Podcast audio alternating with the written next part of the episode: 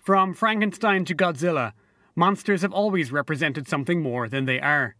Monsters are icons, symbols, and the monsters of cryptozoology are no different. In America, the giant man-ape known as Bigfoot unquestionably rules the roost when it comes to cryptids, and to some, he represents the American idea of the frontier, a symbol that their landscape is still wild and untamed, a place where we can test our mettle against nature and carve our place in the American dream. Britain is different. The national myth and self-image here are different. For the British, it could be said that their cryptozoological monsters represent a need to re-enchant the landscape, for in a nation so denuded of nature and wilderness, to believe that a giant predator cat or a terrifying owlman could stalk the countryside would mean that there is still a vestige of the wild for us to escape to. Though themselves objects of fear, British monsters perhaps themselves represent a deeper fear and a guilt for the loss of natural heritage. Some of the animals we'll talk about tonight fit into the classic bestiary of British folklore, but some very much don't, almost as if they have been imported wholesale from the paranormal culture of America. Tonight, I'll be talking about British cryptids with naturalist and wildlife photographer Neil Phillips, and we'll be touching on Nessie, alien big cats, the Owlman, and returning once again to the baffling subject of the British Bigfoot. This recording was made once again in the woods surrounding the bunker, so sound quality may be variable, but we think you'll enjoy the ambience of the forest during the interview. I'm Cian, and in the strange new post-truth world, this is the podcast that uses tales of the paranormal, urban legends, and weird fiction to find out exactly why people believe weird things. You're listening to Wide Atlantic Weird.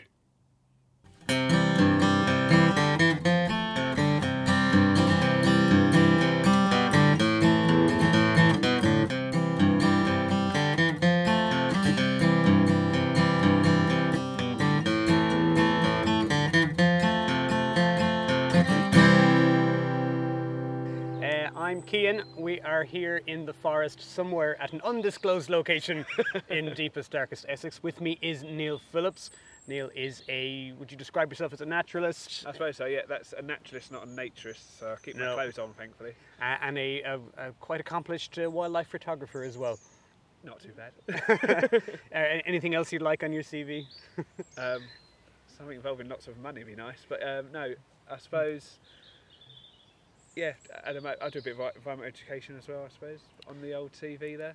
So we are talking about uh, British, largely British cryptids uh, for this episode. Um, I, I must say it's a pleasure to have somebody on the show who is actually a scientist and a naturalist. Officially. Who actually has an interest in this sort of thing, because the two interests don't cross over all that much, which I suppose is a statement on the, the state of cryptozoology in general. Um, which is that a lot of it is not done by qualified people. I think that's fair to say. Enthusiasts, perhaps? Yeah, and I think a lot of scientists will distance themselves from it for, for fear of ridicule and not being taken serious, I guess. Uh, let's, just in case anyone listening is not familiar with uh, the terminology, we'll define our terms. Cryptozoology is the supposed study of like, mysterious animals. Yeah, and uh, basically, uh, one definition is creatures that have not been described yet. So you could argue some things like the... Um, some of these um, new species of bird and stuff that turn up, and mammals that in recent times could be like a Komodo dragon was could be an example of this. A lot of people thought they didn't really exist, um, and then it was proved to science up in the nineteenth century, I imagine. Yeah, and, and people who are in favour of this idea often point out a few key cases where mm. animals were known by folklore and stories first before they were catalogued by science. So the ones you always hear about would be Uh, the mountain gorillas, which were oh, yeah. not known to Western scientists until the mid-nineteenth century, and then they d- I think they didn't get a type specimen until about nineteen twelve, so they were considered semi-mystical before then. Mm. Uh, the coelacanth, yep, of course, it. was another case. So people will, if you don't know the story, that was a, a type of fish that was considered to have been extinct since, I think, the Cretaceous, yeah. until it was found off the coast of South Africa in nineteen thirty-eight. And people who are proponents of the cryptozoological, real, like the, the physical idea that these are real physical creatures, will usually point to those stories and say, look, sometimes um, large charismatic species have been found where they were not known to exist previously. Yeah, it's, it's worth, one thing worth pointing out with the cedar camp is, it is, although it is similar to the Cretaceous one, it is a much larger and different animal, but um, yeah. it is of that group. And lobe fin fishes, I think. That's right. So it's not exactly the same as the fossil ones. But it is a group we thought were extinct. So. Yeah. So, I mean, sometimes these things do come up, and you will, if you follow these stories, you know, there have been some large animals that have been discovered in recent years. I believe there was a type of Uh, deer that was found in Vietnam as late as the mid nineties. Mm-hmm. Yeah, so we're turning up new primates every so often as well. That's right. So occasionally these things do happen. Um, so, like I said, the, the focus for this episode will be things in Britain, and I think that's its own kettle of fish because most of these stories are set in kind of more remote or um, more wild places. It's kind of conceptually easier to imagine that there might be something hiding out in the wilds of Nepal than it is. Uh, Essex, for example, yeah. which which I think is really important. I think it's really key to all of this, which is that this there, there's a culture attached to this stuff, isn't there? Yeah, I feel and, like rooted in folklore. A lot of this, isn't it? Yeah, and I think it's been imported. Like some of the stuff we're going to talk about is very native to the U K mm. and comes from the tradition of, of folklore that we have here. But some of it, I think, is like Americanized stuff that's been re-imported. Yeah.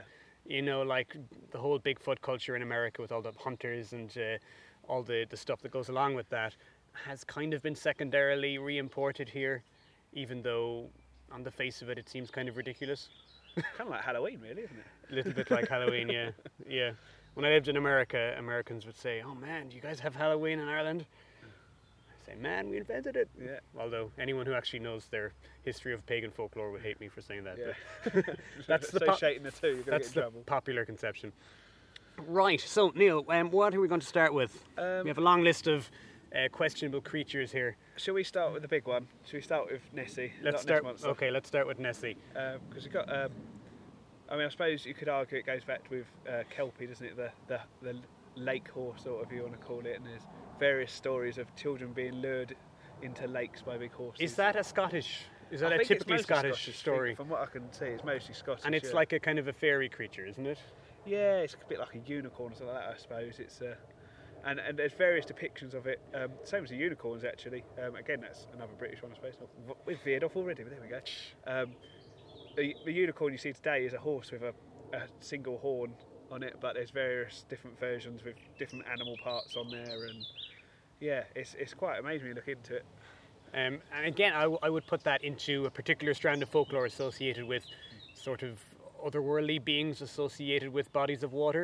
Yeah. And again, like folklorists will often say, well, this probably goes back to, you know, the, the quite understandable need to teach your kids to stay away from places yeah. that are actually dangerous. Yeah. So, you know, having a story about a creature, every culture seems to have them. You have the kappa in Japan, uh, and, and you have Jenny Greenteeth, and, which is another British folkloric uh, water monster. And um, Morag. So who's Morag? Uh, that's Lake... Uh, it's a, it sounds like Morag, I forget what the lake's called now, but uh, so it's, there's, it seems every loch, I shouldn't say lake, we should be in Scotland, really, every loch yes. um, has uh, a monster in it, by the sounds of things. Um, the most famous one being Nessie, I suppose. So if you were reading a, a fair, an uncritical take on the story of Nessie, they will often say something like, oh, you know, this story goes back hundreds of years oh, and yeah. there's been legends. And um, I don't think that's really the case from my reading. So mm. the story of Nessie really starts when? That's that sighting in nineteen thirty-three, I believe. Yes, yeah. yes. So the first of the modern sightings is from nineteen thirty-three. Um, and this is when, I, as far as I, I can tell from my reading, the legend that we know it mm. kind of gets kicked into its modern shape. And what you'll find often with these stories is that the, the, the enthusiasts, the cryptozoologists, will take out their old books and they'll go through all the old newspaper oh, yeah. reports and they'll try and find something older to hang a story on and connect it and say, oh, look. So the one you'll always hear about Loch Ness is that, was it Columcille was the saint who yeah, who, the saints, who fights a sort of a nebulously defined sixth dragon? Century, I believe. Isn't it? Yes, in the in the sixth century, he he uh, defeats. He uses like the power of Christianity to defeat a dragon on the River Ness, not necessarily Loch Ness. And of course, people in the twentieth century look back and say, "Oh, that's clearly the same creature." Yeah. And it's yeah. There's always this attempt to give the stories a longer history, yeah. which I find really interesting. It's it's it's always, and it's funny. Well, not funny. It's, it always happens. You get that one sighting that hits the news, and then everyone sees it, don't they, now? Yeah. So I suppose the cryptozoologists might say, oh, well, it shows that it's there because everyone's looking for it, but it, it's also this subconscious yes. planting of ideas and, and people just trying to get in the paper, let's face it sometimes. It's aren't what they? they call a flap in, in U F O lore, yeah. when, when something just, the idea gets out there and suddenly everybody's seeing it everywhere. Yeah. I mean, I've got the, some of the, uh, that original sighting, uh, it was quite interesting what happened straight after. You've got, um, uh, I think there was, here we go, uh, in a circus offered twenty thousand pounds anyone that could catch it, so that sort of forms a bit of a circus then. Of course, um, the locals love it for the tourism. I think I can't remember how many millions it brings into the local area every year, even today. Yeah. Um, so you I mean, know. It's one of like, and it's quite a romantic thing, isn't it? I think there's actually, I've, I have actually been to the Loch Ness Museum, Loch Ness Monster Museum, Loch Ness Museum, but apparently there's two of them. I didn't realise till afterwards. Are they feuding? I don't know. That would how be it so works. Typical if they it were would be feuding. Quite funny. The one I went to had a cool submarine, and to be fair to it, it was quite um, grounded and Inside. treated and, and treated all the. the stories as stories rather than facts necessarily, and uh, went through the whole shebang, which we're probably going to cover in a bit, I suppose, well, of how they, people look for it over the last century or I so. mean, spoilers for my own conclusion, but I, I tend to look at this stuff as twentieth century folklore. Yeah. I think in, in the, you know, in the mid-twentieth century, there was just this idea about monsters, wasn't there? That yeah. was, you have the Yeti and you have mm. the Sasquatch and you have Nessie kind of coming about within a few decades of each other, and there was just something in the ether that people were ready to take this seriously for some reason. Yeah, I suppose it. I mean, I've read sorts of things. It, it could be connected to people's disconnection from nature. They just sort yeah. of want to want to grasp back at it, and well, you, you and you know we live we live in an age where science proves has proven things aren't true, and people want to believe in the true. I suppose there's that want. I want to believe. I suppose there's a, as the X-Files said. A, yeah. Well, you used the word romantic mm. to talk about this, and um, so I think that like there's there's. There's different nations have different um, kind of stereotypical uh, characters, and, and in, in America, like Sasquatch is the premier cryptid, yeah. and some people have written that he kind of represents this need for, you know, the idea of the frontier that oh, you know yes. it, it, it's such a part of American identity, and yeah.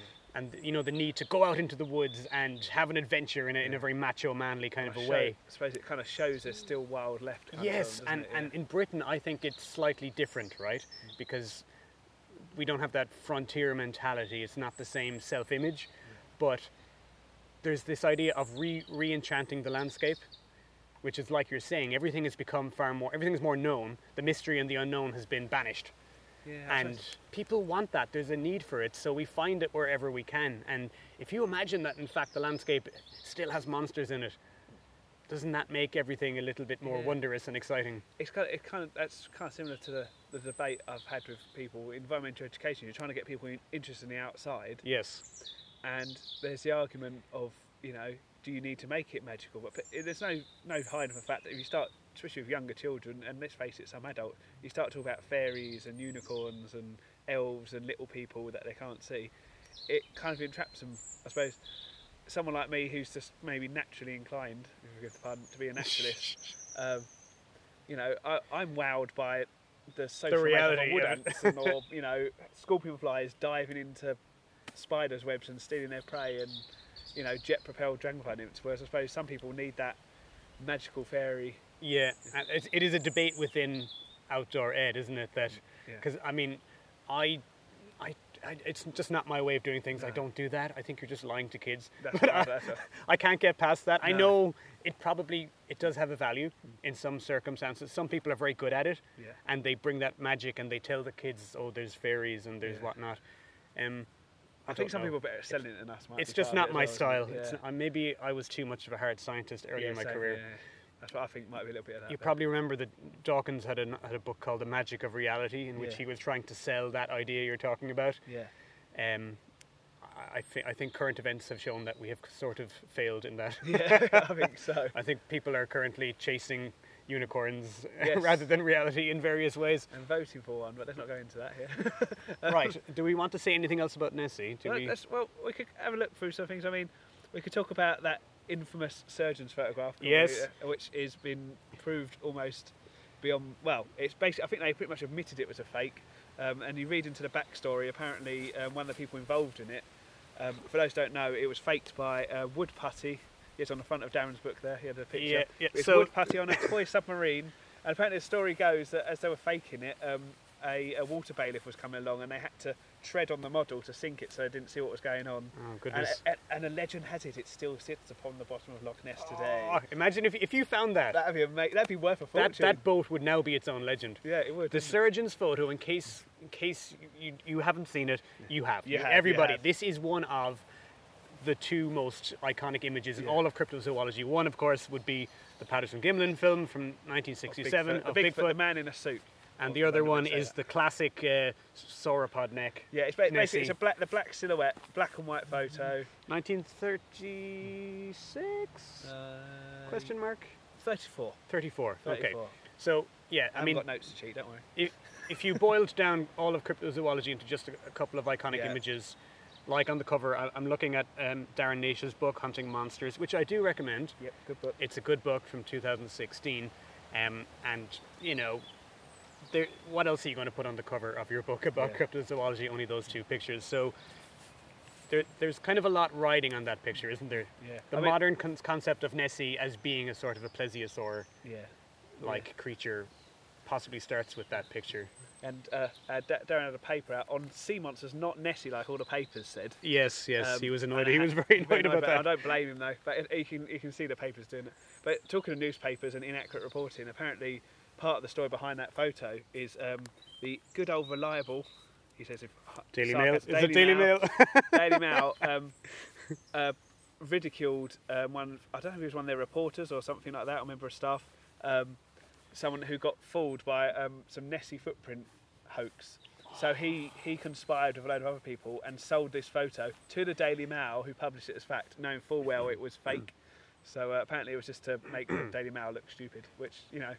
It, it, in, in one hundred, you know, nearly one hundred years later, they're still doing it to themselves anyway, so I don't know why. Nearly one hundred years later, if you go looking for articles about any of this stuff, no, it's difficult to find anything that isn't the Daily Mail. No, Nobody that, else is, is reporting this stuff, no.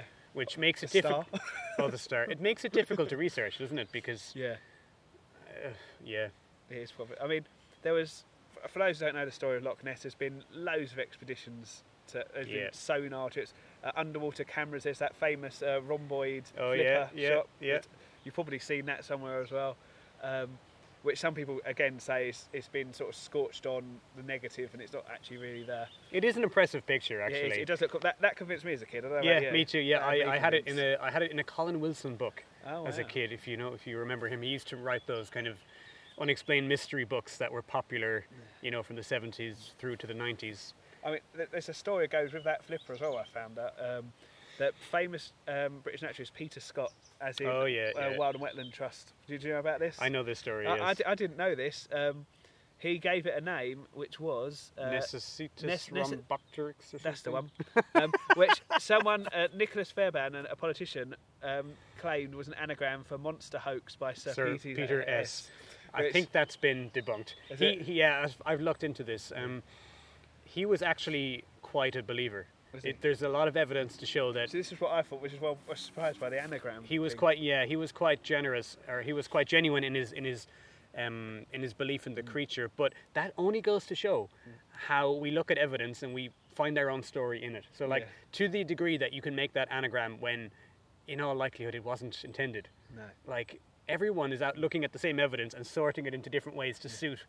What they already think. And this is Peter, Peter, Peter Scott, one of the highest, highest regarded conservation. I think it's the person that David Attenborough himself mm. holds highest out of, mm-hmm.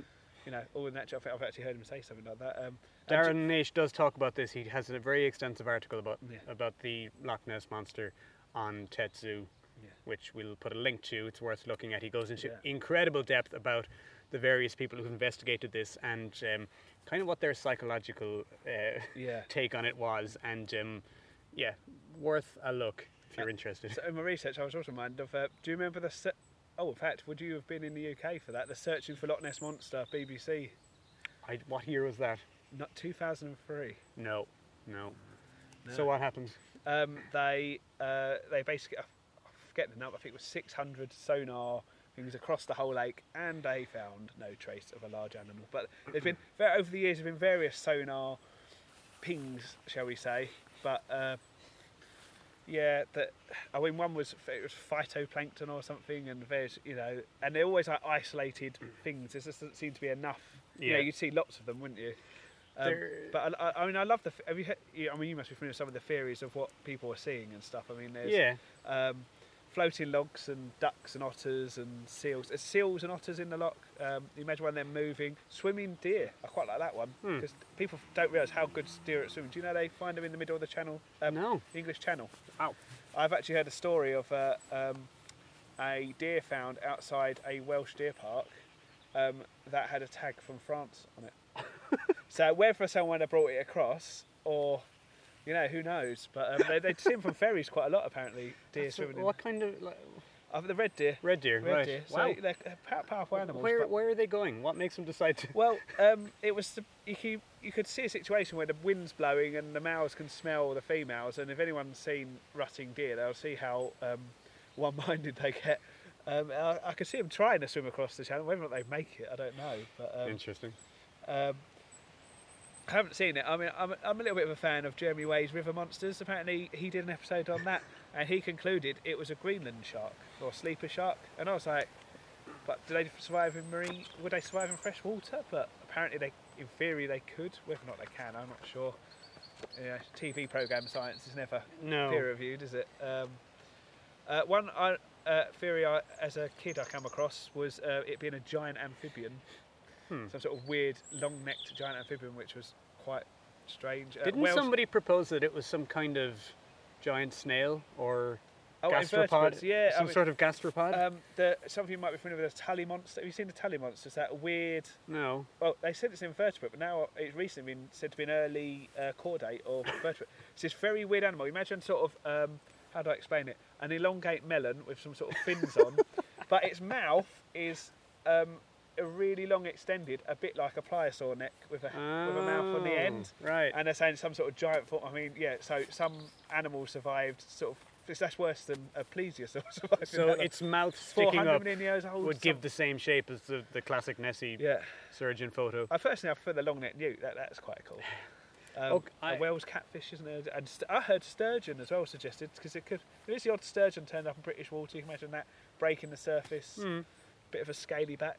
Do you know, the more I read about this stuff, the the more it makes me feel like trying to find something that matches the the stories is not the way to go. They don't all... all this, they, they're all, all different. They're all different descriptions. I mean, what is it? I try to summarise what it looks like, and it's uh, a long-necked thing, sometimes with two humps, sometimes has horns, sometimes yeah. has a horsey-type yeah. head. Um, oh, it's... Yeah, it's, it's a bit like the sea serpents and sea so monsters. So what I'm interested in is, is how a folkloric entity yeah. uh, that begin like when, when the story gets started, it might have many different forms. It doesn't. It hasn't been locked down into a particular shape yet. Yeah. And then when one popular image takes off, because of maybe a famous photo or maybe yeah. a famous story like the surgeon picture, then suddenly after this you find that all of the other stories start to match that.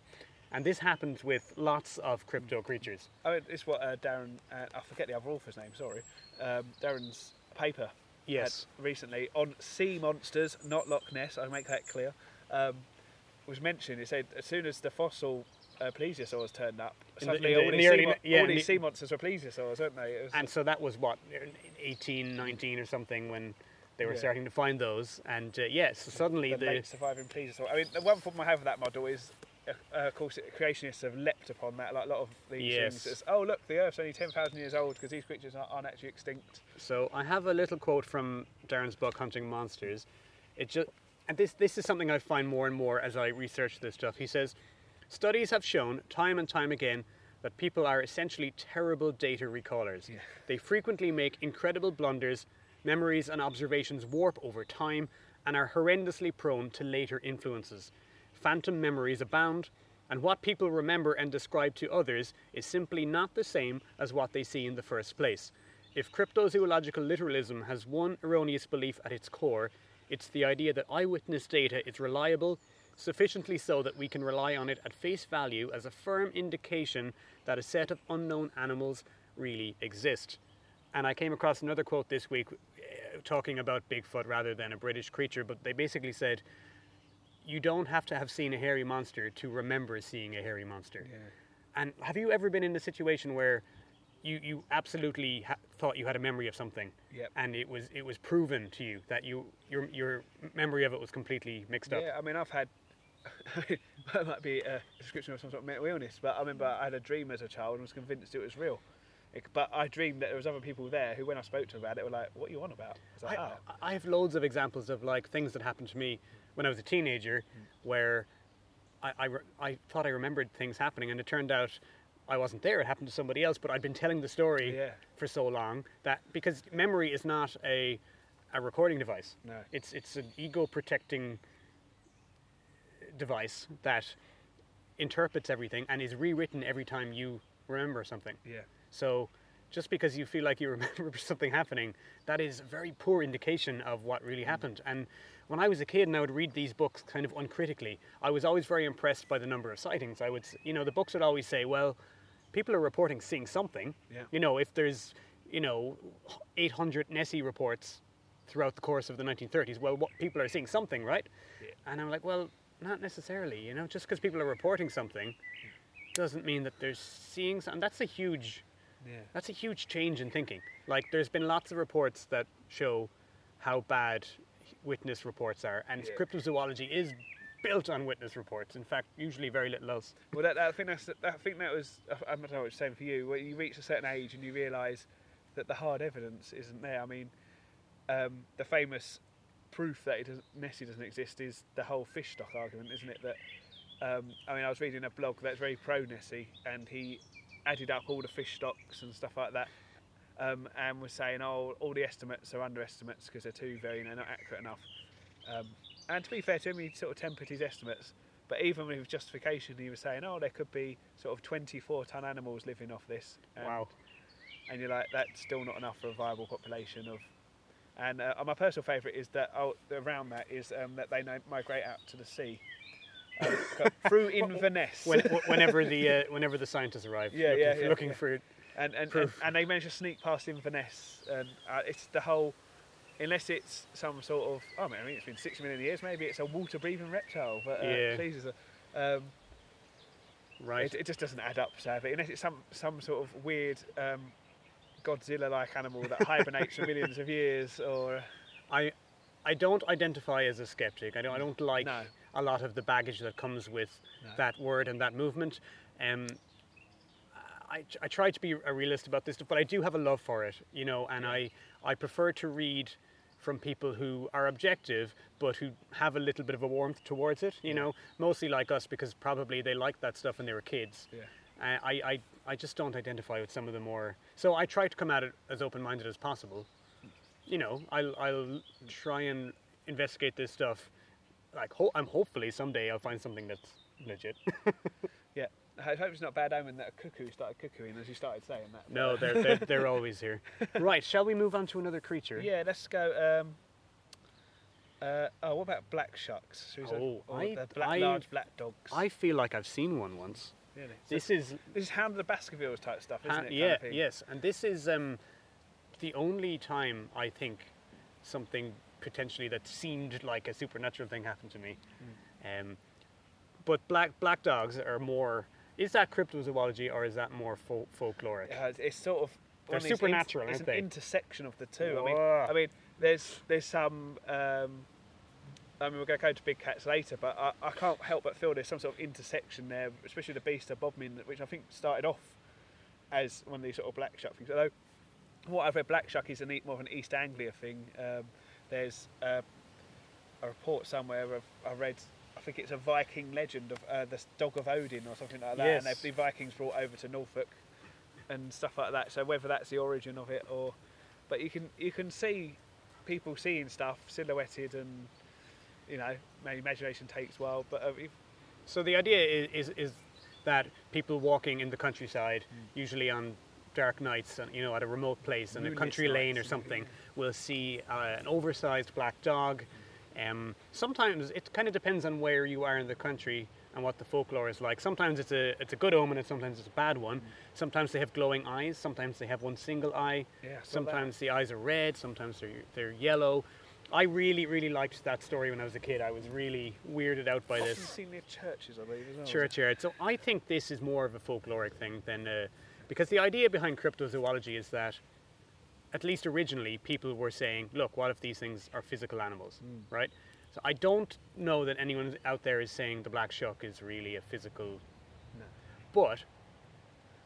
I think you're right. Isn't there some connection to the, the alien big cats in Britain then? Isn't yeah. there? There's some there's some holdover in folklore that has been transferred. Yeah, that's what I, I do wonder if that's... Because uh, some people think um, the Beast of Bodmin is some sort of magical pan-dimensional creature, I believe. And, and again... Much the annoyance of the big cat workers, it's a... Uh, this, yeah. is, this is what is called supernatural creep. Yeah. When at the beginning, yeah. scientists or researchers will say, oh yeah, this is an actual physical nuts and bolts phenomena. And then as the evidence doesn't turn up, they start to say, oh, well, maybe it's more spooky and yeah. supernatural. And this has happened with Bigfoot. This and has happened Nessie. with Nessie. This, oh yeah, because maybe he's a... He's, hi- he's hiding in a different dimension when they use sonar.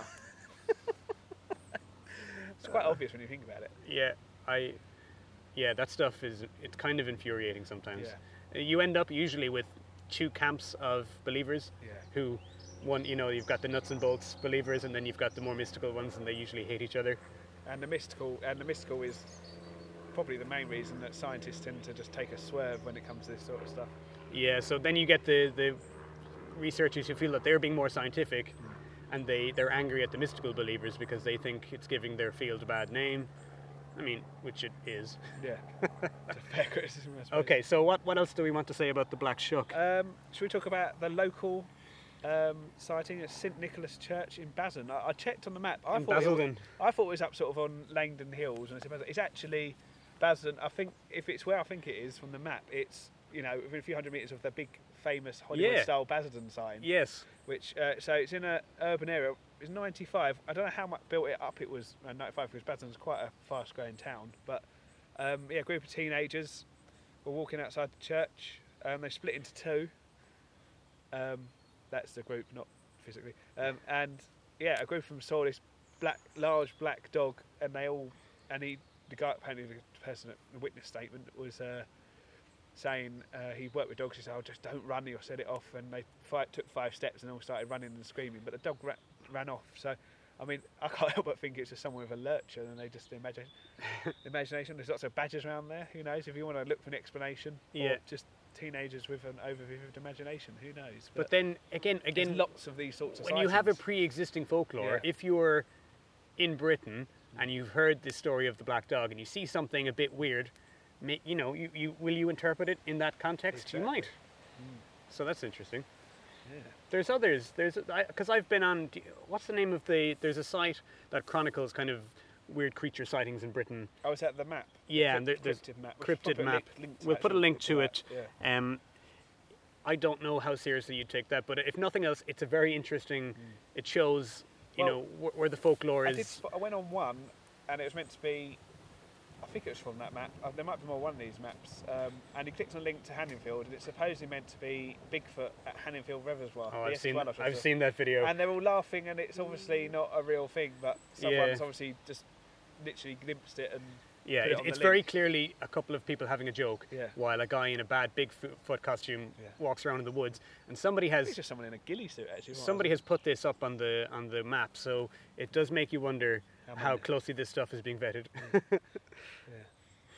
So. Should, we, should we carry on with Bigfoot then? Yeah, okay, or so... Or do you want to talk a bit more about your black shuck? Oh, I sh- okay, I've, I've, really I've told the story it.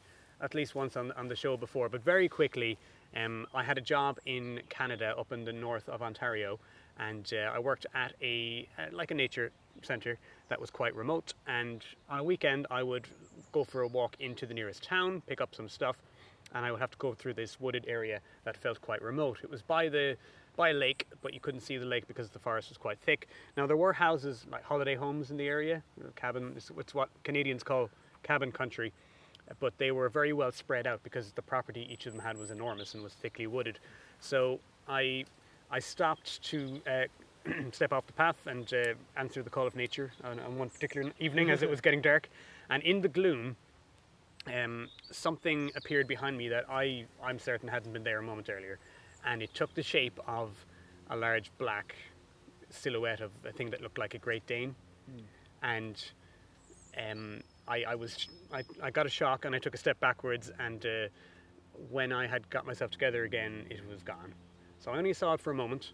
It's not impossible that it was just somebody's dog from one of the houses, but they, the houses were about a half a mile away from each other, mm. so with thick forest in between. So, you know, I mean, house pets tend not to no. wander. So I don't think they'd let them wander in bear country, yeah, really, so would they? It's, it's not, well, it wasn't quite bear country, no. but it wasn't impossible that that's what happened, but it seemed unlikely. So it wasn't that I saw something impossible, it was just that I saw something a bit strange and a bit out of place. And it was I, I thought it was interesting that the, the closest, out of all my reading of m- mystical happenings and creatures, the story it tallied closely to, closest to was, of course, the, the British Black Shuck. Yeah. And here I was maybe seeing it in a, in a in a very different country. There are, of course, sightings in the U S of all the and yeah. America generally. That sort well, of again, this there's, there's like spillover, isn't it? Yeah. Like, we're, we'll talk about the, the big cats, but as far as I know, that did start as a British phenomena. Yeah. And now... It's it's everywhere. It's it's in Australia and it's in it's in Canada too. So, so should, should we go on to Bigfoot while we're in Britain, shall we? Yeah. So I've done I've done an episode about British Bigfoot. I think it was one of the first shows. Oh. Um, I'm very interested to hear what you think about this because this is well, really out there. After yeah, after I most people don't know this is a, a thing. Um, I, I, I was surprised to find there was a British Bigfoot research group. Um, I think it's one person. Is it one person? Yeah. It? It's oh. I, I'm not going to name any names. Um, But I think that the most, the most famous sighting is, is at Yellowham Hill in Dorset, and, and I've got a picture of the photo here. You can see it's literally it's a load of trees, and there's a brown blob behind it. Um, and I have to say, as a photographer, it gets very low score. Oh dear! Of representing it, such it's, even in the animal and habitat. I mean, it's not even framed in the two thirds, but um, yeah, uh, it literally looks. I mean, I'm looking at that, and that looks to me like the rotten side of a tree. To me, but, well, um, there's quite a few of these stories if you look for them. Yeah. If you do a Google News search, but they're all from the Star and the Mail, yeah. and yeah. like some of them have had explanations. There was an interest, a genuinely interesting one where a woman, um, I think it was in Essex, she was surprised by something big and hairy in the woods and took a picture of it that was, at least you know, kind of kind of um, striking, and it, it turned out to be a dad. Who was playing hide and seek with his kid? And oh, nice. Well, there's, there's apparently stories of a, it's not necessarily Bigfoot, but some sort of hairy ape-like creature been seen around Wallasey Island as well. I saw that. Do you know? I think the that. most the most interesting thing I learned researching that was that there actually was a bunch of nineteenth century stories mm. in the south, you know, in the in the relatively populated south of England, of kind of mystery creatures like m- monkey men and stuff like that. Not not a lot of them, but there were a few in the eighteen seventies and eighties, and obviously the British Bigfoot researchers like to tie these recent sightings back to that. So, okay, here's a question for you. I was listening to a podcast last week, again, no names, and a guy who was like very pro British Bigfoot was saying, oh, people think that Britain isn't big enough to host an animal like this, but actually, blah, blah, blah. He gave a bunch of statistics about how... Yeah, we, we are surprisingly un-urbanised, yes, but... Yes, but... It's all human influence. The only yeah. big areas of wilderness, really. I mean, even the New Forest. Um, it, How many people easy, live in the New Forest? Yes, yeah, so loads of people live in the New Forest. It's quite easy to find areas where people aren't, but there'll be intersections of people. I mean, um, they're open as well, aren't they? Yeah, they're not. Um, they're not. Lar- the Cairngorms. Yeah, it's, it's basically a huge one, huge grouse moor of a few patches of woodland. These yeah, days. It's hard um, to imagine a large animal. Yeah, without a gang. You would, you well, would see them from. Well, given how what happens to birds of prey in uh, the Cairngorms, they'd have been shot by now, wouldn't they? Or anything. Yeah. So I just, this is the debate, isn't it? People say, "Oh, I can imagine a large an- hidden animal in in the in the Pacific Northwest in America," but you know, it's kind of ridiculous to imagine a that in Britain. Population of them. Is, I mean, you could imagine the odd one like big cats, which we'll come to later, but you'd have to have a population of a, a certain density to mm. for it to exist, unless, of course, you get into the paranormal or mythical. Yeah. But, but you're right, like this, this guy basically said, oh, well, you know, the percentage of urban area is mm. very, it's like six or eight percent or something, and the percentage of what he called wilderness was, mm. like, surprisingly high, but I think, like, mo- everything is influenced by man here, yeah. you know? Oh, um, there isn't like, a wild it, bit in Britain. It's, it's farm, or it's uh, plantation forestry, yeah. or it's, like you say, there are mountainous areas where people don't live in Scotland, but they're they're they're not forested. No. If they are, it's it's plantation furs. And even the places where people don't live, there, there is quite a culture of hiking around. I think that northwest Scotland is about the only place that people don't go, if you know what I mean. Everywhere has got a road within a day's walk of almost, apart from up there. Yeah. You know, and people would wild hike and see these things. You don't get that many reports of things like that. But no. I mean, yeah, I mean, it's the photographic evidence of Bigfoot always cracks me up. I mean, the uh, uh, the only reason I would agree to do this podcast is so I could quote Futurama with the, the classic quote from the classic Bigfoot episode of uh, Bigfoot typically dwells just behind rocks, sometimes playfully bounding into thick fogs and out of focus areas, which kind of sums up most the. In fact, a lot of these cryptids' photos. I mean, as a wildlife photographer, it is a lot harder than people think. Not to big myself up, to get yeah. nice, clean photos. Yeah. But you'd think by now, especially with the advent of camera traps, a lot of these things would be getting caught on camera a lot more now. You know what I mean? It, there's you know. there's um, a graph, and I, I can't. I don't think it's a real graph supported by actual data. It's just a kind of a joke. Yeah. It might be from X K Z D, if you yeah. remember that. It used to be, oh, yeah. It was a webcomic. Yeah, yeah, yeah. And it was like, on the X-axis, it had um, like the advent of smartphones. Yeah. And on the Y-axis, it was like sighting or photographs of supernatural creatures. Yeah. And it's like, now that we all carry a camera with us at all times, you would think that yeah. uh, like sightings of these things would go up, and they just haven't. Like, you can imagine in the old days believing that, oh, they're out there, but they're just rare. Therefore, they don't get photographed very often, but it's harder and harder to suspend your disbelief for that. Yeah, yeah, that's. Uh, do, yeah. do you think it's interesting that? Okay, I, I think of well, Bigfoot culture is a distinctly American phenomenon, right? The whole finding Bigfoot, all those T V shows, the idea that like it's a hobby to go out into the forest with your guy friends yeah. and knock on trees on a weekend, and like I feel like we've imported that here, mm. even though we don't have the cultural background for it. And we don't have the ecological background for it. It's weird to me. It's a bit weird, isn't it? All right. So, yeah, I don't think either of us are particularly in favour of there being Bigfoots. I mean, I've seen some pretty Bigfoot-like people uh, on a Friday night at Romford, but uh, no, I don't think. I think that's, that's just, you know, not that I particularly am in favour of a lot of those, but I think that is a, a big leap too far for me, Bigfoot, indeed. In the U K. I mean, who knows on in the Himalayas or yeah. the out outback or the yeah. the vast expanse in America? Who knows? But uh, yeah, I think it's okay because I've got I've got to talk about Big Hoot or Owlman, which is something I'd never heard of as a kid, and I think it, it must have been one of Darren's talks at Tet ZooCon. I think I first come across them. I was like, what the heck is this? Uh, it's a giant owl. That, yeah. Um, or it's I'd had I think I had heard of Owlman, which is a sort of Cornish. Um, sort of, I don't know if there's a fo- sort of folklore background to it. I don't think there I don't is. Think but it's, I know Cornish towns and villages are legendary for being pronounced different to how they're spelled, but it's spelled Mawnan. Yeah. Um, I don't know how to say that. I've always called it the owl. I've always read it as the Owlman of like Mawnan. Or mouse hole. Or I, I can't guarantee that's how a Cornish person would say it, but yeah. I could have, I could have asked. I do have actually Cornish friends. So. It's this, near, near Fal- this is near Falmouth, so south South Cornwall. nineteen seventy-six. It? Yep. Two young girls report seeing uh, a creature that looks like an owl, the size of a person, with big eyes and a beak and feathers and claws on its feet, mm. and it ch- surprises them in a churchyard, and flies directly up into the air. Yeah. And a few weeks later, a similar encounter at the same place. Yeah. Yeah, another two, uh, two other teenage girls report seeing. Yeah. This figure again. Now, and if, uh, you know, the, as someone was saying, the only reason apparently the Cornish are very private people would upset. They are. They have a bit of localism about them, I suppose, but they always seem nice to me. But um, basically, all the sightings came out of one person, so some through through this one person, so yeah. all the people reported to him, and some people cast doubt on that. But, yeah. Um, so th- there isn't a pre-existing folklore no. for this creature. It it does come from one researcher, a guy called Doc Shields, who. Um, researcher is a bit generous. He was a bit of a he was a magician, mm. and he was already uh, the reason he was in Cornwall when he came across this story was he was looking for sea monsters. Yeah. So he he was going through a period where he, he actually did some T V shows mm. where he like tries to try to raise sea monsters using magical rites.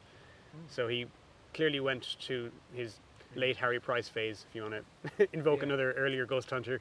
Um, so he seems like a bit of a showman. Yeah. Uh, and yeah, there, th- this story doesn't exist outside of him. No, so but there was. I, it's interesting because apparently there was after that as these sightings happen, t- in the following two years, there's all sorts of weird things going on in South Cornwall. There's the birds, flocks of birds smashing into people's houses, U F O sightings. Hitchcockian. Yeah, and uh, the old, good old Falmouth sea monster coming right. up again. It was reported. Right. So, uh, yeah, I, I did a bit of research. In nineteen eighty-nine, it was seen again.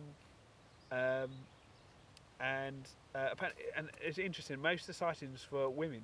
Apparently, reporting it's funny them. How these things just like, and people were saying, oh, some sort of mystical link with that. And uh, there's one man saw it, and he was, oh, how do you describe it? It was the size of a man with a ghastly face, a wide mouth, glowing eyes, and pointed ears.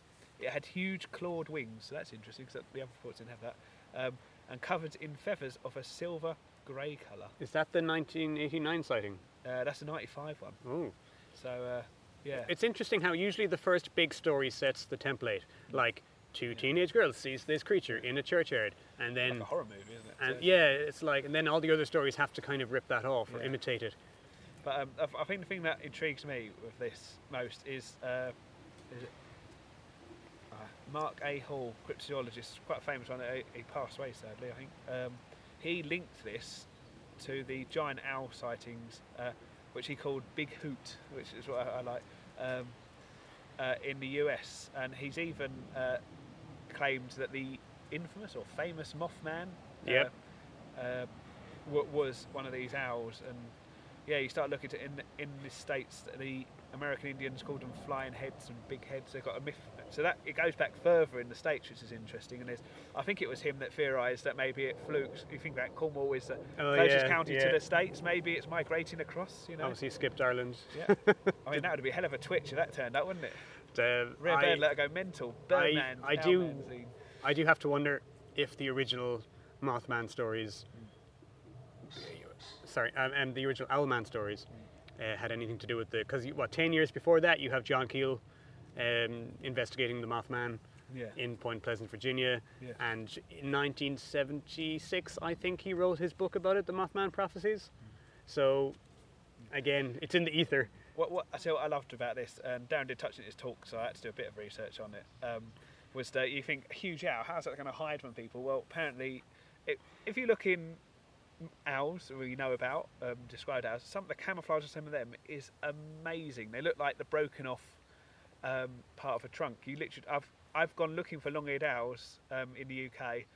Um, admittedly, they are partly obscured by twigs and stuff, and I've had a friend of mine, literally, I'm less than ten metres away, and he's pointing directly at it, and I still can't see it until it opens its eyes. Well, and and uh, I love the theory though. It's just, um, there's actually a witness in Rocky Fork Lake in Ohio. She describes a, a huge owl, um, nine ten foot high. Well, she she said it looked like a huge um, tree stump, dead tree stump, and then it mm. started to move. Um, oh, there's a good horror movie in there, isn't there? And it opened its wings, uh, which, I, how, how big did she say it was? Uh, it made no noises. It manu- slowly manoeuvred backwards, unfolded its wings with a span greater than most small airplanes. Now, I, I'd, you know, I'd, I don't say I believe this, but I really want this to be real. That's exciting, that'd be amazing. Yeah. I will say, for all that we've ranted about the U K not being a place in which big things can conceivably hide out, I'm always astonished by... Um, you, you know how infrequently you see, for example, deer, which yeah. are which are big, large mammals. Yeah. And I lived, I, of, I often tell this story, but I lived in Surrey on Box Hill, near Box Hill, for a, lo- for a long time, and I walked all around it every day for work, and never, you know, you never saw them. No. They were there. I mean, sometimes at night you'd see one come down onto the lawn, so you knew there was a breeding population up there. But you could crisscross that hill well, every day and almost never see one. It's a smaller scale, but there's muntjac deer. Yeah. In Not far Cent- from here. Central, central London. I know they're only small, uh, but we've also got um, roe deer in the middle of Glasgow. Yeah, um, yeah. Foxes, you know, they're not huge. Um, I will say, but I see them all the time here. Yeah. They're not but as saying, elusive. But it shows that there's a big animal yeah. can survive. Sort of. It's, it's, you know, I feel like I'm contradicting myself a bit there, but it's... Well, again, it like I'm possible. trying, I'm, I'm not, I don't have an agenda with this. I don't yeah. want these things to be real or not real. No. Okay, that's a lie. I totally yeah. want them yeah, to be real. Be real. But, but um, I'm willing to... That little that little factoid always gives me pa- uh, pause for thought, you know. Shall we? we move, shall we just a quick ch- ch- ch- uh, quickly chat about the Canvey Island monster? That's that's quite a fun one. I, yes. ha- I had heard of it, but I never looked into it. So Canvey Island is in Essex. It's sort of, if, yeah, it's on the south coast. It's a, it's, a, it's an island just. It's literally a, a little bridge connects the two. But um, they are their own community, I think it's fair to say. Okay. Um, um, yeah, UKIP was very popular there, shall we say? Okay. Go, go there.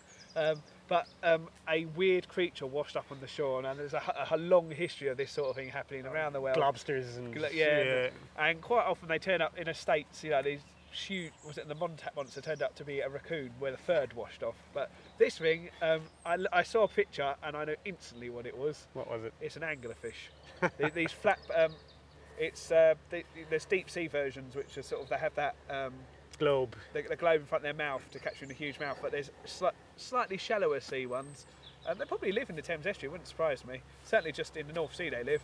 Um, huge great things, like I think they could be a, a metre across their mouth, um, but they're flat, but because they live on the sea seabed they've got um, their what would that be their, their rear pair of fins is modified into like feet-like structures, and of course oh. if you're not familiar with that yeah. you, you'd wonder what the heck that was. Well, how big was the Canvey Island monster? Uh, that's, uh, well, one washed up that was in a bad state uh, in fifty-three, which was seventy-six centimetres across. Oh, that's not huge. Yeah, that could well be long. Sorry, yeah, that but, could well be it. But they have huge bulging eyes and massive gills, and I imagine if you went, for it, how weird-looking things. I always thought that was bigger. Like, I think there are bigger ones. I'm sure they get bigger, but um, the yeah. Canvey Island monster. It sounds bigger than yeah. seventy-six centimetres. I, I read an account of. Um, Uh, what's it? Beyond the Point, there are a couple of local lads in Essex that do a lot of the history round here, um, and and they, they managed to track someone down that actually saw it and told stories of people poking it and stuff like that to see what happened. And oh, fantastic! Someone said it was a mermaid, and you know it, it looks nothing like a mermaid. No, it looks nothing like a monkey sewed to a, a, a fish's tail. Um, yeah, so that that was quite a neat little thing, but it shows that people can see magical in anything in nature, like we were talking about earlier, I suppose. But uh, yeah, so shall we get on to big cats? Big the cats. Big, I, I think this, like the, um, like the anglerfish, you sort of, it, they're they're real real animals after all. We know they're real. It's just, are they here? Is the question. I mean, um, I'm a bit of a non-native animal fan. Um, not to see them being here because you know, things like grey squirrels and cray, um, signal crayfish cause a lot of damage. Um, uh, but I'd say we've got. The Victorians had a tradition of introducing alien animals, so we know they can exist here. Yeah. Um, I mean, there's some surprising ones. There's uh, there was a load of hamsters for a while, colony.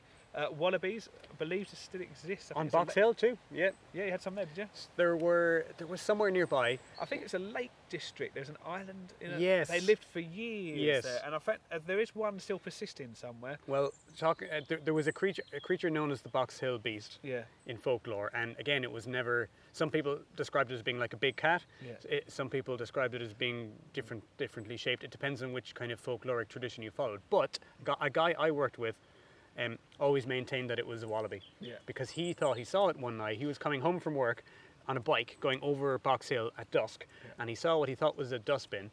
And then suddenly it bounced and took off like, like, like a marsupial yeah. bouncing. And he later found a collarbone, I think.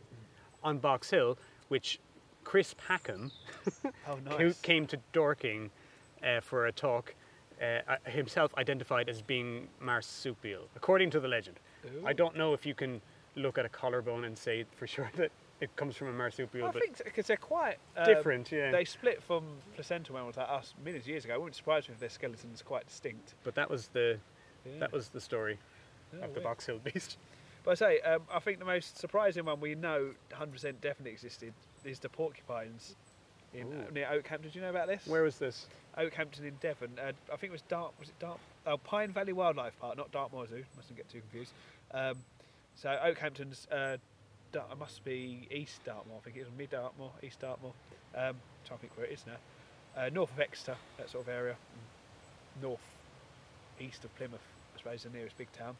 Um, They bred, so this is in nineteen sixty-nine, two escaped, they bred, and by nineteen seventy-three, at least twelve of them were existing. They destroyed fifteen percent of a spruce plantation, so they, they, these are pretty big rodents we're talking here. Um, it got to the point where um, someone's dog uh, was killed by them. I imagine, uh, from, from my experience of some bad dog owners, it probably was allowed to run at him by the dog owner, and poor thing had it, um, little terrier. Um, and then by nineteen seventy-nine, they captured or killed them all. Um, they fought. But there was sightings in the nineties, which is interesting. Hmm. Um, but yeah, so big animals can yes. exist, but we knew they were there, so yes. that's sort of against it. Um, there's the story of the Kellis cat, oh, which yeah? was uh, a large mythical black cat, um, which was mythical until a gamekeeper caught one. It is one hundred ten centimetres long, so we're not talking huge, but that's still big, and it's a domestic, uh, I think they believe it's a domestic uh, wildcat hybrid, and yeah. there's eight specimens have been, uh, there was a... Uh, article, someone analysed eight species. One was just a melanistic wildcat, so I imagine it wasn't that big. But um, well, this is the thing about the alien big cats, kind of uniquely amongst yeah. cryptids, they actually turn up occasionally. Mm. Like they are, in some way, they're they're real. Um, and yeah, just just going off Wikipedia here, which yeah, take it, take it or leave it for, for what you want. But the story I like is about um, the the the Inverness puma. Oh yes. Actually, I'm not going to read. I'm not going to take this from Wikipedia. I have a better, I have a better source. So I have here Arthur C. Clarke's Chronicles of the Strange and Mysterious, mm. a nineteen eighty-seven companion book to uh, one of those old. Do you remember Arthur C. Clarke's Mysterious World with the oh. Crystal Skulls, that T V show? Oh, vaguely, I think. Yeah. So Arthur C. Clarke was a famous science fiction writer. He wrote um, the story that became two thousand one: Space Odyssey, The yep. Sentinel. Um, and actually, coming back and reading this book, now he only comments in bits. He didn't. The book is actually written by John uh, Fairley and Simon Welfare, but Clarke does like weigh in uh, occasionally on some of these uh, articles. He's this is not as daft as some of the kind of pro paranormal books from this time. He is he does look for genuine explanations for things, and he's usually happy to to close the case and say, okay, we know what's going on here. Mm. But I'm going to read a little bit from his section about the British big cats. Right, so he talks about um, a, a situation in Exmoor in nineteen eighty-three when apparently the Royal Marines were called out to yeah. hunt down a cat. And he says, the beast has joined the gallery of large and strange cats, dogs, lions, pumas, cheetahs and leopards reported to be running wild in Britain. Nearly one thousand people now claim to have seen the famous Surrey puma, mm. which goes back to the fifties as far as I can tell, and might be one of the earliest cultural examples of this yeah. in, in, in England. Um, and have gone to the trouble of telling their stories to the police. Lions have been seen in Flintshire, more pumas in Scotland, bears in Hampshire. This is the most pervasive example in Britain of the problem which faces the sceptical inquirer into mysteries. Can so many people, apparently intelligent and sane, be entirely mistaken? So again, we get into the idea of witness testimony here. But it's, it's interesting because uh, I think there's people that at least think they've seen them that are scared to come forward, because I've had, oh. sometimes you have these conversations with people, and I know someone, there was a spate of sightings around um, the South Essex marshes there, it's the south of Basildon. When was this? I can't remember, I think it was the eighties, nineties sort of time, um, and yeah, I spoke to someone and it was basically sort of, well, no, it's not a question, it's just a fact that there was a black cat wandering around, and someone I trust um, Uh, told me a story of how he shot one in Kent. Um, well, some of these stories don't come out Kent, for... And he, but he, he said he'd never tell a soul. Yeah. He told me, because he trusted, that's why I'm not mentioning any names here. Um, yeah. And, yeah, that was... I, I was quite shocked when he told me, you know, because it's not sort of... He's not the sort of person to make stuff up or wind you up or... Yeah. Well, we know this, we know this does happen occasionally because they do get shot and... They, you know, the, the bodies are found unknown. Not frequently, but, you know, it does happen. Well, to say the nineteen eighty Inverness, Scotland one, it was uh, shot after years of sightings in the area. Yeah. Was it a... Yeah, um, and the, I think the most intriguing one, um, and I'll probably come to Darren mentions this as well, is that Eurasian lynx in Norwich in Norfolk uh, killed fifteen sheep in two weeks. Um, and it was confirmed by police at a much later date. Yes. Yes, I, I read that only today. The story was kept under wraps for mm. fifteen years, and the guy, I think he was a gamekeeper, mm. and he was under investigation for poaching or shooting something he shouldn't yeah. have, and the police said to him, mm. what have you got in your freezer? And he said, just a bunch of pigeons and a lynx. Mm. Yeah. And they went in there, and sure enough, the lynx that had, had been there for fifteen years, yeah. and this mystery that had been, you know, had been a mystery for a long time was suddenly given an explanation. And you're right to say that, like, these things might be happening, but people aren't talking about them for social reasons. Yeah. So that's... Okay, here, here's what I have to ask, right? We know this is happening occasionally. Yeah.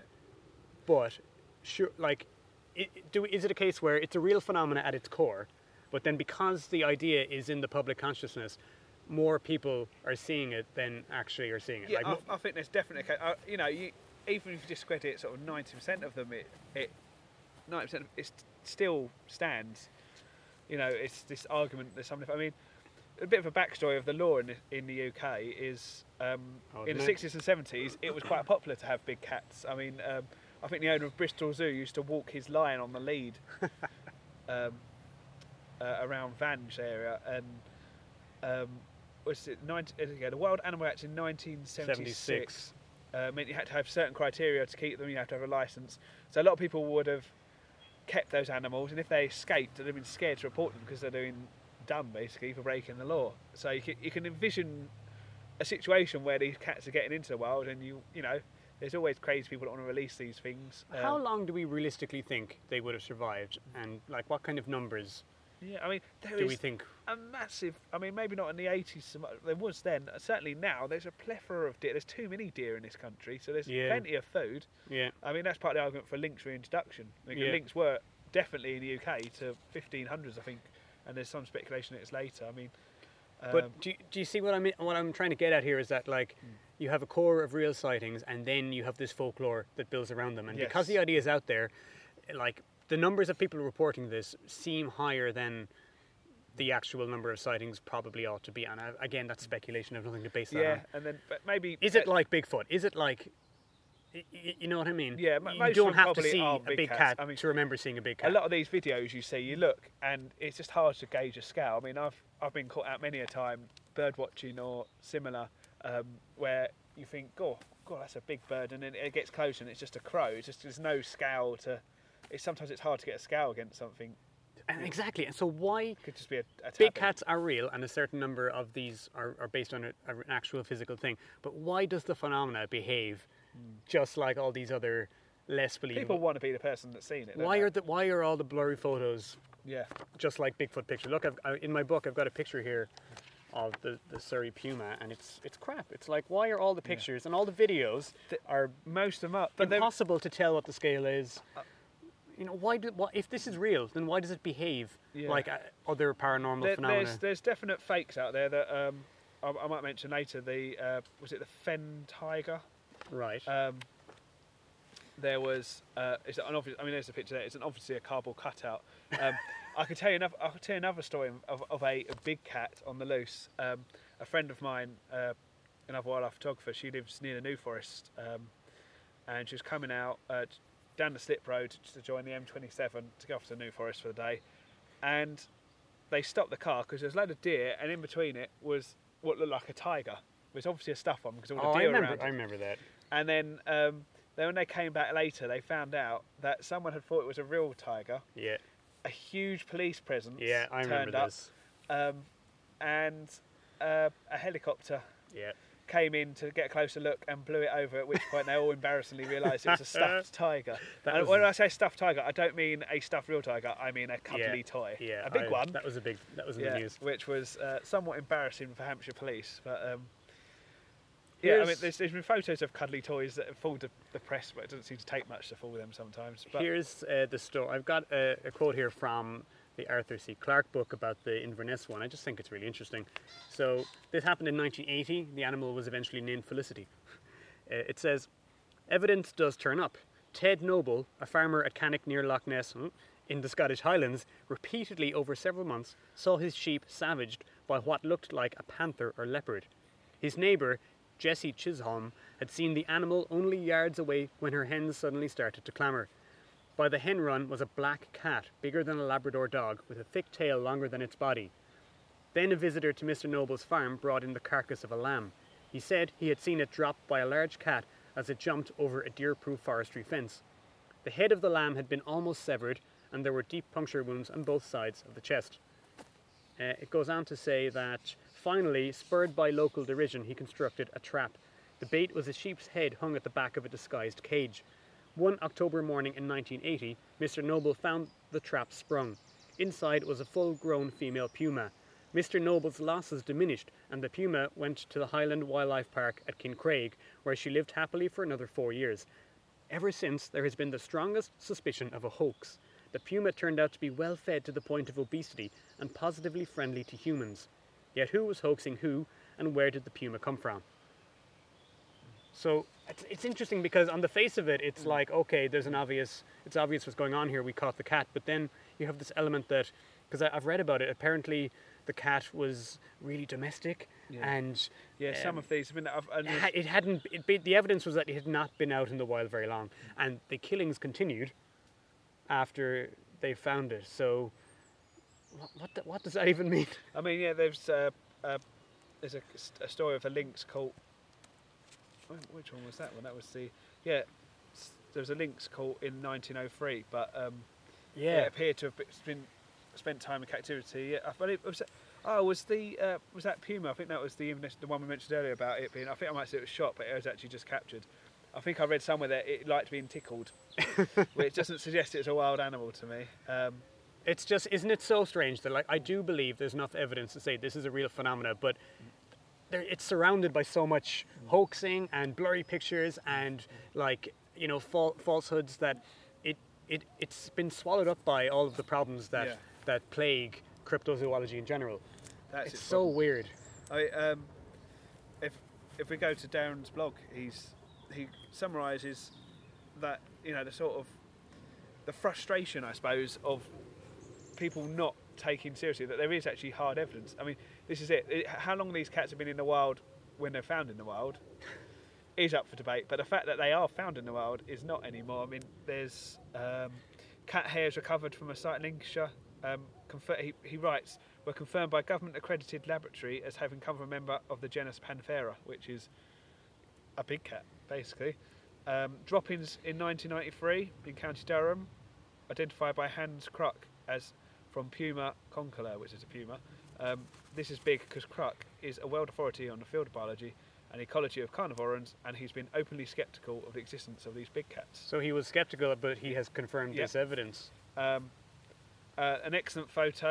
There are some photos in County Durham. Clearly shows a jungle cat. Um, a black leopard was photographed in Wales. Um, I think, I don't know if he mentions it on here somewhere. Um, The, I think it was the Fenn tiger. There's a really quite a nice video, and it certainly walks like a big cat. Did you say that one did turn out to be a hoax? Um, no, I don't know. I mean, I've got some notes on that. The Fenn, so the Fenn. Let's, let's talk about the Fenn cat, shall we? Um, Fenn tiger, sorry. Ah, Fenn tiger. So this is a, a series of sightings in Cambridgeshire from the mid eighties. Um, there's a few different sightings. One there's one nineteen eighty-five where twelve. Um, baby rabbits died after their hutch was ripped open by something. Whoa. Well, I don't think a fox did that. Badger maybe though, depends on what, what, what they call by hutch. If it's just wires and a badger maybe, but if it's wood, then that'd be something a bit bigger. Um, someone uh, nearby had heard um, a terrible scream, um, and she saw a large, fluffy, furry, reddish-brown coloured beast sneaking away from their Um, the body of their ten-year-old cat, so it killed a cat. Um, and uh, despite the stories, foxes really very rarely kill cats. Certainly a ten-year-old, I think, would be a bit much for it. Um, uh, in the nineties, a couple of teenagers um, saw something big and black coming towards them. It said it's the size of a dog, but moved like a cat and was panting heavily. So it sort of sounds like a big cat. Uh, again, it's all sightings, though, on this one. But there is there is a video... Um, uh, two minutes long, so it's not like one of these sort of wobbly screen grab ones. Uh, a large long-tailed cat slinking into the middle of a field, sitting for a short while before darting away at speed. I, don't know, I, hmm. I think I've seen this video from memory. Um, and a Cambridge University zoologist was shown recording, and he believed it to be a three-foot-high puma, leopard or jaguar, and he was prepared, prepared to place a small bet on it. This is Doctor Keith Eltringham. So. And of course, you've got Beast of Bodmin as well. Yeah. I mean, there's a whole, so much legend. There's so many, it. yeah. There's so much mythology about some of these. Um, I mean, some people say it's a phantom cat, some supernatural thing. Um, and I think the... I mean, Cornwall seems to have a lot of these big cat sightings. And it was revealed um, by the owner of Dartmoor Zoo that um, a previous owner had... Um, well, actually, it was a circus owner who was meant to give some big cats to the, um, the zoo, but had instead let three uh, Panthers Go. So was it a pan- I believe it was Panthers. Yeah, uh, let let them go. So yeah. Okay, so I think for time reasons we'll bring things to an end. Uh, Neil, is there anywhere online you'd like people to you'd like to direct people so they can find your work and things that you've projects yeah, you're not, doing? There's not very much cryptozoological on it, but mostly if you like your wildlife, um, you can find me on uh, a U K wildlife page on Facebook, um, and I might just tell you my website's what it is. Place to find me. It's w w w dot u k dash as in minus sign uh, wildlife dot co dot u k. I'll put a link to it in the show notes. Neil, thanks for being on the show. Thanks very much. Thanks for having me.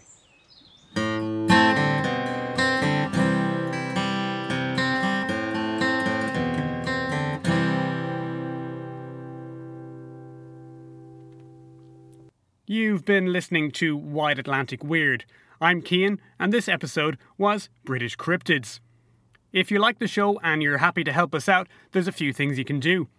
We would really, really, really appreciate if you could give a bit of a review on whatever device and whatever program you're listening to the show. Just a few words and a few stars go a long way towards spreading the word. If you're interested in connecting with us on any social media, you can find us on Twitter, where we're at Strange Ireland. Give us a like, a share, and send the episode to at least one person who you think might like it. Thanks for listening.